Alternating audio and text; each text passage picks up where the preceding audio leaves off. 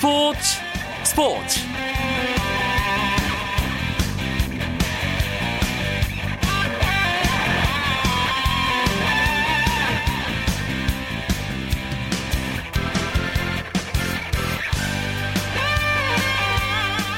안녕하십니까. 오늘부터 당분간 수요일 스포츠 스포츠를 진행하게 된 주말 스포츠 스포츠 아나운서 오승원입니다. 약 8개월 동안 쉼없이 달려온 프로야구가 삼성의 우승을 끝으로 내년 19단 시대를 기약하며 아쉬운 막을 내렸습니다. 삼성은 넥센과의 한국 시리즈 6차전에서 11대1 완승을 거두고 시리즈 전적 4승 2패로 또 한 번 통합 우승을 이뤘습니다. 이로써 삼성은 프로야구 사상 첫 4년 연속 통합 우승의 대기록을 세웠는데요. 오늘 그 우승의 주역 중 한 선수를 만납니다. 삼성이 거둔 한국 시리즈 4승 중 2승을 책임진 윤성환 투수와의 깜짝 인터뷰 준비되어 있으니까 기대 많이 해주시기 바랍니다. 또 수요일에 농구 이야기, 농구장 가는 길도 함께 하실 수 있습니다. 먼저 오늘 들어온 주요 스포츠 소식 정리하면서 수요일 밤 스포츠 스포츠 시작합니다.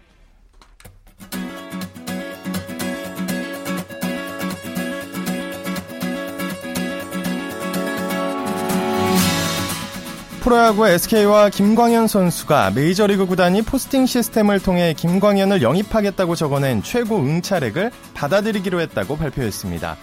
SK가 포스팅 응찰 수용 의사를 밝히자 오늘 오후 한국야구위원회는 이를 메이저리그 사무국에 통보했고 이에 따라 김광현은 최고액을 써낸 구단과 1개월간 입단 협상을 벌일 수 있게 됐습니다. 이미 공개된 대로 김광현의 영입 의사를 밝힌 구단이 제시한 최고 응찰액은 200만 달러, 약 우리 돈으로 21억 9천만 원인데요. 아직 이 금액을 제시한 구단이 공식적으로 공개된 건 아니지만 미국 현지 보도에 의하면 샌디에고 파드리스가 될 가능성이 큰 것으로 알려져 있습니다. 김광현은 구단을 통해 포스팅 결과를 수용해준 구단과 김용희 감독님을 비롯한 SK 와이번스 선수단에 진심으로 감사드린다며 어렸을 때 꿈꾸던 메이저리그에 도전할 기회가 주어진 만큼 기회를 잘 살려 실력으로 검증받는 선수가 되도록 하겠다고 소감을 밝혔습니다. 프로 배구 오늘 두 경기가 있었습니다. 남자부 우리카드 대 현대캐피탈의 경기는 현대캐피탈이 세트스코어 3대1로 승리했습니다. 아가메즈가 25득점, 블로킹 3개, 문성민이 24득점, 블로킹 2개로 팀을 승리로 이끌었습니다. 또 여자부에서는 IBK 기업은행이 GS 칼텍스의 세트스코어 3대2로 역전승을 거두며 2연승을 달렸습니다. IBK 기업은행은 21득점의 김희진과 36득점을 기록한 데스티니의 맹활약에 힘입어 GS 칼텍스의 막판 추격을 따돌리고 승리했습니다. 프로축구 전남 드래곤스를 이끌던 하석주 감독이 시즌이 끝나기도 전에 사퇴 의사를 표명했습니다. 전남 구단은 올해 12월 계약이 종료되는 하석주 감독에게 박세현 사장이 2년 연장 계약을 제시했지만 하 감독이 일신상의 이유로 사의를 밝혔다며 노상래 현 수석 코치를 차기 감독으로 선임하기로 했다고 발표했습니다. 슈틸리케호의 멀티플레이어 박주호 선수가 요르단과의 평가전만 치르고 독일로 돌아가게 됐습니다. 우리나라 축구 대표팀은 요르단에 이어 이란과 중동 원적으로 11월 평가전을 치르죠.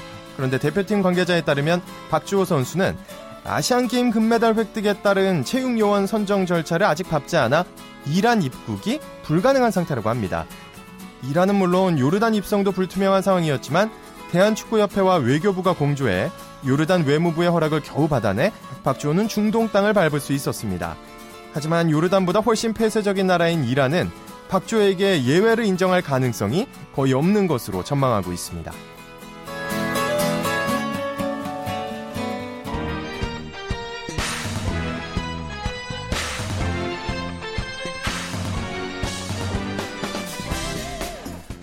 프로야구가 어제 삼성의 사상 첫 통합 4연패로 2014 시즌을 마감했죠. 한국 시리즈 MVP는 4번 타자 같은 1번 타자 나바로에게 돌아갔습니다. 자, 그런데 나바로는 MVP를 자신이 아닌 바로 이 선수 윤성환 선수가 받을 줄 알았다고 밝혔습니다. 삼성이 거둔 한국 시리즈 4승 중에 2승을 책임진 만큼 나바로의 이런 생각은 네, 어쩌면 당연하게도 느껴지는데요. 네, 당사자인 윤성환 선수는 어떻게 생각하고 있을까요? 궁금합니다. 직접 물어보죠. 윤성환 선수와의 깜짝 인터뷰 시작합니다. 안녕하십니까, 윤성환 선수? 아, 예, 안녕하세요. 네, 반갑습니다. 네. 나바로가 아니었으면 윤성환 선수가 한국 시리즈 MVP가 될 수도 있었다는 생각이 드는데 아쉽지 않으세요? 어 진짜 뭐 끝나고 나서 시즌 그 끝나고 나서 그 말을 너무 많이 들었는데 네.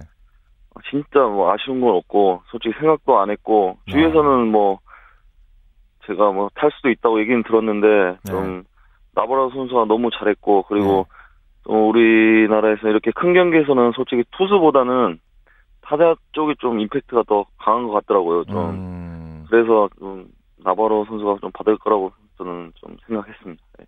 아, 착하신데요? 약간 악마 같은 대답을 기대했지만 죄송합니다. 축하가 늦었습니다. 그러고 보니까 우승 축하드립니다. 예, 먼저 좀 네. 우승 뭐, 뭐 너무 좋지만 일단 넥센 히어로 선수한테도 좀 고맙다는 말을 좀 전하고 싶어요. 아, 너무 예. 좀 멋진 경기를 해줘서 네. 좀 저희가 이겼지만 또 넥센 히어로 선수들이 너무 잘해줬기 때문에 좀 멋진 경기가 된 것 같아서 좀 음. 예. 뭐 미안하긴 하지만 뭐 네. 승, 승부에서는 뭐 어쩔 수 없기 때문에 예, 예. 아, 수고했다고 좀 전하고 전해드리고 싶고 예. 그리고 저희 우승해서 뭐 시즌 전부터 그 목표로 했는데 네. 저희 팀 4연패를 해서 너무 기분이 좋습니다. 아, 기분이 좋다. 아, 얘기 듣다 보니까 그래요. 근데 어제 제가 경기 끝난 장면을 보다가 그 우승 네. 세리머니 장면을 봤는데 정말 인상적이더라고요. 그 임청용 선수를 중심으로 이렇게 원 그린 다음에 그 하늘 향해서 네. 네 손가락 이거 하는 거 있잖아요. 근데 네. 이 아이디어를 낸 사람이 윤성원 선수라면서요. 어떻게 어떤 계기로 아이디어를 내신 거죠? 어, 그 계기는 그냥 예.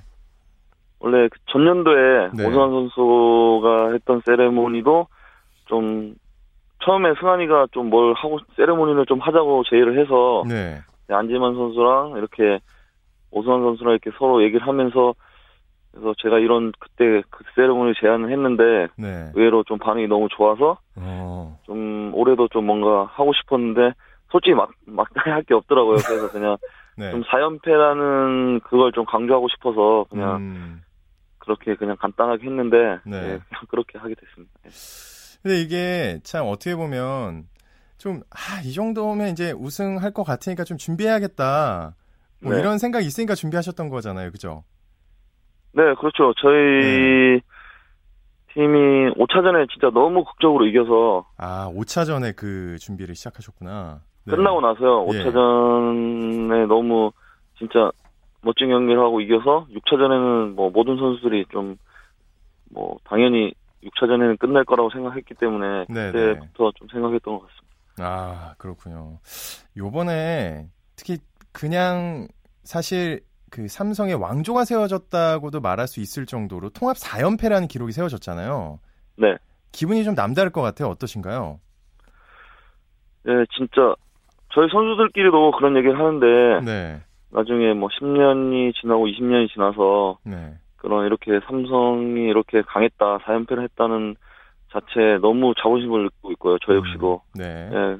그래서 좀 너무 좀 영광스럽기도 하고 그 자리에 제가 주역이 됐다는 것 자체가 네. 예. 그래서 너무 자부심을 갖고 있습니다. 아, 윤성환 선수가 1년 전에는 한국 시리즈 1차전 선발이었잖아요. 근데 그때는 네. 약간 기대 살짝 못 미치는 성적이었는데 올해는 2선발로 나왔고 또 제 몫을 아주 톡톡히 해주셨습니다. 부담이 네. 덜했기 때문인가요? 어떤가요? 진짜 작년에 너무 못했고요. 네. 진짜 작년에는 너무 못해서 팀에 진짜 우승을 안, 했, 안 했었다면 좀 두고두고 좀 많이 마음에 상처가 남았을 것 같은데 음, 좀 다행히 우승을 해서 좀 만회가 됐던 것 같고 올 시즌에는 제가 작년에 못했기 때문에 좀 만회하고 싶었는데 어 다행히 좀 팀에 우승하는데 기여를 한 것 같아서 예. 너무 좀 제 자신한테 좀 칭찬해주고 싶고 예, 네. 좀 너무 좀 좋았습니다. 예. 다시 한번 여쭤볼게요. MVP 네. 안 아쉬우시죠? 진짜 안 아쉽습니다. 알겠습니다. 네. 언제 다시 모를지 모릅니다. 조심하시고요. 네, 어제 6차전 특히 이제 볼 배합이 되게 좋았다는 그 의견이 많고요. 인상적이었다는 평가가 많은데 네. 그만큼 경기를 많이 준비하신 거겠죠? 예, 그런 뭐 정규 시즌 때랑은 좀 틀리기 때문에 특히 네. 코리안 시리즈는 뭐 정규 시즌 때도 전력 분석을 하고 뭐 많은 생각을 하지만 특히 이런 큰 대회에서는 자 자료 이런 거를 더 많이 보고요. 예. 그리고 그날 그날 컨디션에 따라서 좌우하기 때문에 좀 생각도 많이 하고 좀 컨디션 관리를 더 잘하려고 노력하고 한, 음. 하고 있습니다. 어, 컨디션 관리와 이제 자료 준비를 많이 해 상대 팀에 대한 분석을 많이 하셨다는 얘기겠죠. 예, 저희 분석팀이 있기 때문에 네, 네. 예, 거기서 많은 자료를 주면 공부를 더 음. 열심히 했습니다. 예. 사실 뭐 운동 선수에게 FA 정말 중요한 시기지 않습니까? 제 2의 인생을 설계하는 시기이기도 한데 이제 FA 자격을 얻게 됩니다. 성적도 좋았고요. 여러모로 네. 기대가 되시겠어요? 예, 뭐 제가 FA 때문에 야구한 건 아니지만 그렇죠. 1년 1년 예, 1년 2년 하다 보니까 좀 이런 좋은 기회가 왔는데 뭐 좋은 평가를 뭐 기다리고 있는 입장이기 때문에 예, 예. 이제 기다리고 있습니다. 예. 예. 이제 다 끝났으니까 푹 쉬기만 하면 되는 건가요? 예, 당분간은 좀 쉴 것 같고요. 좀 네. 쉬다가 이제 뭐 겨울에는 또 똑같이 운동을 시작할 것 같습니다. 네. 마지막으로 삼성의 우승을 선수들만큼이나 바라고 응원해준 팬들에게 감사 인사 한마디 남겨주시죠. 네, 일단 저희 삼성 라이온즈를 응원해 주셔서 너무 감사드리고 그거에 보답한 것 같아서 저희 선수단 여러분도 음 많이 뿌듯하게 생각하고 있습니다.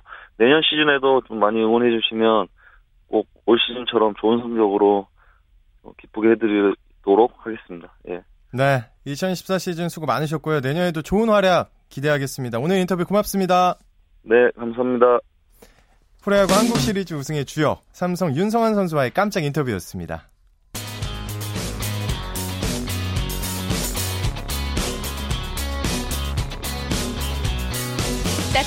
비판이 있습니다. 냉철한 분석이 있습니다. 스포츠 스포츠 자, 수요일마다 찾아오는 농구 이야기, 농구장 가는 길로 이어집니다. 월간 루키의 조현일 편집장과 함께하겠습니다. 반갑습니다. 네, 반갑습니다. 처음 뵙겠습니다. 저는 잘 네. 부탁드립니다. 아유, 제가 잘 부탁드려야죠. 어, 두근두근 되는데요. 자, 오늘 두 경기가 있었는데 먼저 경기 결과부터 정리해 두시죠. 네, 서울 SK가 연승에 성공했습니다. 예. 아, SK는 인천 삼산체육관에서 열린 전자랜드와의 원정 경기에서 86대 73으로 승리했습니다. 아, SK는 오늘 승리로 아, 시즌 9승째를 올리면서 공동 3위로 올라섰고요. 아, 패한 전자랜드는 9연패 늪에 빠졌습니다. 또 서울에서는 KT가 삼성에 84대 60으로 완승했는데요. 네. 자, 오늘 승리로 KT는 어, 전자랜드와 달리 음, 8연패 사슬을 끊었고요. 삼성은 네, 3연패 늪에 빠졌습니다. KT 살아 났다고 보기에 마- 말기는 어렵겠지만 어쨌든 연패를 끊었네요. 아, 그렇죠. 원정에서 연패를 끊는 게 중요하죠.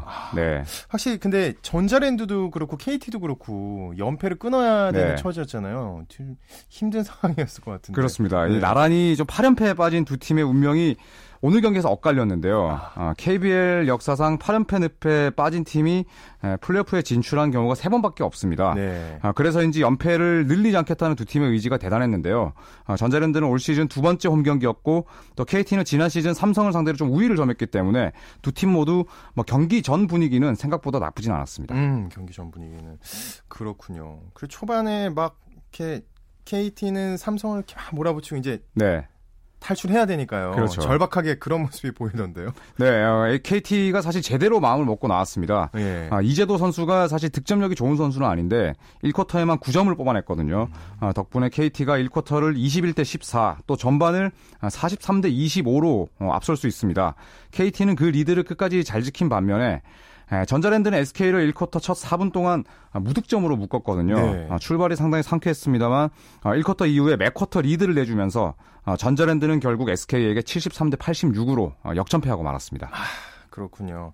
자, SK는 또 최부경 선수가 지난 경기에서 부상을 당했잖아요. 몸 네. 상태 어떤가요? 어, 이 최부경 선수가 지난 9일 열린 KCC전에서 이 디숀 심스 선수가 휘두른 팔꿈치에 예, 얼굴을 맞아서 광대뼈가 이제 부러졌는데요. 네. 어, 현재 부상 부위 붓기가 가라앉을 때까지 지금 휴식을 취하고 있습니다. 음. 아, 내일이죠. 이 13일에 최부경 선수가 수술을 받기로 결정을 했는데 아, 문경원 감독은 광대뼈가 아, 부러졌기 때문에 수술 이후에 회복까지는 한 2, 3주 정도 소요될 것 네. 같다. 자, 이런 이야기를 했습니다.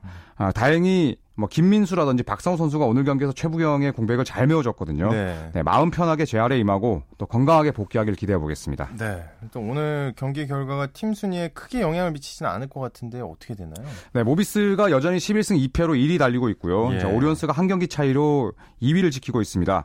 또 오늘 승리한 SK 또 원주 동부가 나란히 9승 4패로 공동 3위에 올라 있고요. 아, 창원 LG가 어, 이 공동 3위 팀과 3경기 차이를 두고 5위를 달리고 있습니다. 전주 KCC가 6위고요. 또 KGC 인상공사, 부산 KT, 서울 삼성, 인천 전자랜드가 그 뒤를 잇고 있습니다. 그냥 울산 모비스 정말 대단합니다. 네. 유재석 감독의 힘이라고 봐야 되는 거죠? 이거? 아, 그렇습니다. 이거는 네. 뭐 코칭 스태프의 힘이 가장 크다고 봐야 될 것 같은데요. 네. 자, 모비스가 8연승 달리면서 1위를 질주하고 있습니다. 자, 이 흐름대로라면 정규 시즌 끝날 때 45승 정도를 어, 거둘 수 있게 되는데 예. 이 KBL 정규리그 최다승 기록 달성 가능성도 충분히 있어 보입니다. 음. 이대성, 천대현, 또 로드 벤슨 선수가 이런저런 이유로 어, 지금 현재 전력에서 이탈했음에도 불구하고 네. 유재학 감독이 이끄는 모비스 선두 자리를 굳건히 하고 있습니다. 음. 근데 어제 저희 프로그램에서 네. 이광용 아나운서가 유재학 감독을 인터뷰하면서 이 농구장 가는 길에 손대범 여기 나와 있는 특히 조현일 기자, 조현일 네. 기자입니다. 조현일 기자. 모비스의 전력을 낮게 평가했다고 이러는 걸 제가 들었습니다. 근데 지금 모비스는 최다승을 향해 가고 있어요. 네, 아, 생각 구, 어떻게 해요? 굳이 제 이름을 세 번이나 네, 손대범이 네. 먼저 나온 게 다행이긴 한데. 그렇죠. 그 생각을 사람부터 아 그래야 되니까. 예. 네, 그 생각을 바꾼 지 저는 한참 오래됐고요. 네, 제 기억 속에서 이제 지웠습니다. 그리고 세상에서 가장 쓸데없는 걱정 가운데 하나가 바로 모비스 걱정이에요. 아, 네, 그 부분을 제가 오래 깨달았는데 자, 모비스가 사실 나이도 많은 팀이고 또 부산 공백이 적지 않았던 데다가 유작 감독까지 여름 내내 사실 자리를 비웠거든요. 자, 이러한 여러 가지 악재에도 불구하고 첫 13경기에서 무려 11승을 따내면서 네, 모비스가 프로농구를 지배하고 있습니다. 그렇군요. 네. 아, 조현희 기자는 하여튼 잊었다고 말씀을 해주셨고 네. 손대범 기자는 아직 말씀이 없으셨습니다. 그러니까, 잊지 않았어요. 그렇죠. 네. 그러니까 여전히 전력을 낮게 평가하고 있다. 그렇죠. 이렇게 여기까지 하고 이제 이 말씀을 또 유재학 감독님이 들으셔야 되는데 네. 그럼 어떻게 보십니까? 당연히 뭐 이어진다고 생각하시겠죠 이제 뭐 그렇죠. 한 번 더 말씀해 주십시오. 네, 사실 강력하게. 모비스가 이번 주 좀 고비라면 고비일 수가 있는 게 네. 예, 다음 상대가 LG랑 오리온스거든요. 자, LG는 데이본 제퍼슨이 빠졌지만 이 크리스 매시 선수가 맹활약을 펼치면서 또 KCC와의 원정 경기 대승을 예, 거뒀었고 또 오리온스는 8연승 이후에 3연패 늪에 빠져 있다가 다시 2연승으로 상승세 타고 있거든요. 네. 아, 두 팀 다 사실은 만만치 않은 상대인데 이 두 팀의 벽만 넘어선다면 자, 모비스가 아, 두 자리 연승, 연승은 충분히 이어갈 수 있을 전망입니다. 네. 네 동부 얘기를 또 안 해볼 수가 없습니다. 아, 그렇죠. 연승은 끝났지만 이건 같은 팀이라고 볼 수 없습니다. 완전 다른 팀이라고. 네. 그렇습니다. 사실 지난 두 시즌 동안 동부는 이제 하위권에 머물렀었는데요. 아, 올 시즌 완전히 달라졌습니다. 아, 모비스전 패배 전까지 7연승을 달리고 있었는데 44승 아, 10패를 기록했던 이 2011-12 시즌 못지않은 경기력을 앞세워서 음. 아, 명예 회복을 노리고 있습니다. 네. 윤호영, 김주성, 또 데이비드 사이먼으로 이어지는 골밑은 음. 최소 득점 1위라는 결과로 이어지고 있고요. 또 김영만 감독의 지도력도 벌써부터 큰 힘을 발휘하고 있습니다. 네. 모비스와 오리온스의 뒤를 바짝 뒤쫓고 있는 동부입니다. 네. 아무래도 예전에 김영만 감독이 수비를 굉장히 잘하는 그렇죠. 선수였잖아요. 네. 그런 색깔이 좀 묻어나고 있는 것 같아요. 네, 유, 그래서 네. 윤호영 선수도 어, 김영만 감독이 워낙 다양한 수비 전술을 음. 가지고 나오기 때문에 네. 그 부분을 계속 신경을 쓴다는 이야기를 했거든요. 음. 네, 뭐 최소 실점도 1위지만 뭐 상대 야투 허용률, 3점슛 허용률, 자 이런 부분에서 KBL 최고 어, 기록을 내세우고 있습니다. 아, 그렇군요. 자, 한 주간의 농구계 판도를 농구장 가는 길에서는 업앤다운으로 알아보고 있는데요. 어떻게 정리할 수 있을까요? 네, 사실 뭐 다운된 팀들은 좀 뻔하죠. 네, 전자랜드가 현재 9연패 늪에 빠졌는데 안타깝습니다. 네, 네. 유도훈 감독 부임 이후에 처음 있는 일이고요. 네. 또 KBL 역사상 9연패한 팀이 플레이오프에 진출한 경우가 딱 한 번에 불과합니다. 아, 연패 탈출이 좀 시급해 보이는 전자랜드고요. 또이 어, 서울 삼성 역시 3연승을 달리다 최근 3연패. 특히 네. 오늘 경기 내용이 상당히 좋지 않았거든요. 아, 이상민 감독이 빨리 팀 분위기를 추슬러야겠고 역시 상승세를 탄 팀은 어, 앞서 말씀드린 뭐 모비스와 동부 어, 이두 팀을 꼽을 수가 있는데 아, 오리온스와 더불어서 이 세 팀이 벌이는 치열한 상위권 대결이 또 관전 포인트가 되겠습니다. 네, 알겠습니다. 또 지난 그렇다면 지난 한 주간 가장 뛰어난 활약을 벌인 선수는 누구를 꼽으시겠어요? 네, 이 허재 감독의 아들이죠. 이 허웅 음. 선수 음. 꼽고 싶은데요. 사실 아, 원주 동부의 약점이 포인트 가드 포지션이거든요. 네. 자, 하지만 이 두경민 선수의 백코트 파트너로 김영만 감독이 허웅 선수를 내세우면서 어, 동부의 유일한 약점인 이 공격력 약화를 최소화하고 있습니다. 특히 허웅 선수는 뭐 개인기도 굉장히 좋고 네. 또 두경민 선수와의 이 호흡도 나쁘지 않거든요. 네, 허웅 선수가 아, 지금 조금씩 조금씩 이 KBL 무대를 적응해 가고 있습니다. 네, 아무래도 농구 제왕의 아들이다 보니까 네. 피가 어디 안 가는 것 같습니다. 그렇죠. 네, 앞으로 그럼 한 주간 주목해 봐야 될 팀은요? 자, 저는 KT를 어, 주목해 보고 싶습니다. KT요. 네, 오늘 자, 연패를 끊으면서 아, 물론 아직까지 하위권에 머물긴 했습니다만 아, 이 KT가 사실 조직력 그리고 어, 오프 시즌에 운동을 가장 많이 하는 팀이거든요. 네, 분명히 그 노력이 헛되지 않았음을 KT가 조금씩 어, 보여줄 것 같고요. 네. 그리고 이 데이본 제퍼슨 선수가 빠진 LG가 그 공백을 얼마나 잘 메울지 또 9연패 중인 전자랜드가 예, 과연 이 두 자릿수 연패가 되기 전에 그 연패 사슬을 끊을 수 있을지도 어, 좀 주목해봐야 될 것 같습니다. 네, 또 눈길을 모으는 대결도 짚어주시죠. 네, 내일 울산 모비스와 LG의 대결이 열립니다. 네. 아, 지난 시즌 챔프전에서 맞붙었던 두 팀이 아, 다시 맞대결을 벌이는데요. 이 모비스가 1라운드에서 LG에게 한 점 차로 패했기 때문에 아마 칼을 갈고 있, 을 것 같습니다. 그리고 14일에는 잠실학생체육관에서 어, SK와 삼성의 맞대결이 열리는데 자, 문경은과 이상민 두 감독의 선후배 매치업. 예. 네, 또 많은 기대를 모으고 있습니다. 네, 그러네요. 오늘 여자 프로농구 경기도 있었죠. 네, 주시죠. 오늘 명승부가 펼쳐졌습니다. 아, 용인 삼성이 홈에서 열린 네, 부천 하나회양과의 정규리그 경기에서 58대 56으로 승리했는데요. 아, 정말 극적인 승부였습니다. 2점 차네요. 그렇죠. 이 최혜진 선수가 아, 두 점 차로 한 점 차로 어, 지고 있는 상황에서 아, 위닝 3점 샷을 넣, 이야, 넣었거든요. 예. 네, 그 3점 슛 덕분에 어, 이 승리를 거두면서 네, 다시 상승세를 탈 채비를 마쳤습니다. 네. 여자 프로농구 또 신인 드래프트가 어제 있었는데 네. 전체 1순위로 지명된 안혜지 선수가 추억의 농구 스타죠. 김화순 코치의 제자라고요. 그렇습니다. 아, 스승이 바로 김화순 코치인데요. 네. 어, 김 코치는 80년대 여자 농구를 대표하는 스타 선수였습니다. 아, 여자 농구 황금기로 불리는 이 1984년 LA 올림픽에서 어, 은메달을 획득하는 데 있어서 아주 큰 공을 세운 인물이거든요. 네. 네, 훌륭한 스승 밑에 아주 멋진 제자가 탄생했습니다. 그렇군요. 이 신인 선수들은 언제부터 프로 무대에서 볼 수 있나요? 네, 총 22명의 선수가 참가해서 13명의 선수가 선발이 됐는데 네. 아, 2군 리그가 시작되는 12월 5일부터 이 파릇파릇한 루키들을 볼 수 있습니다. 12월 5일부터요. 그렇습니다. 기대하겠습니다. 네. 수요일 밤의 농구 이야기 농구장 가는 길 여기서 마치겠습니다. 함께 해주신 월간 루키 조현일 편집장 고맙습니다. 네, 감사합니다. 네. 날씨가 많이 추워졌습니다. 몸걸, 몸, 거, 몸 관리 정말 더 신경 써야 될 때고요. 오늘 준비한 소식 여기까지입니다. 내일 다시 이광영 아나운서 함께 하시고요. 저는 주말의 스포츠 스포츠 아나운서 오승원이었습니다. 스포츠 스포츠!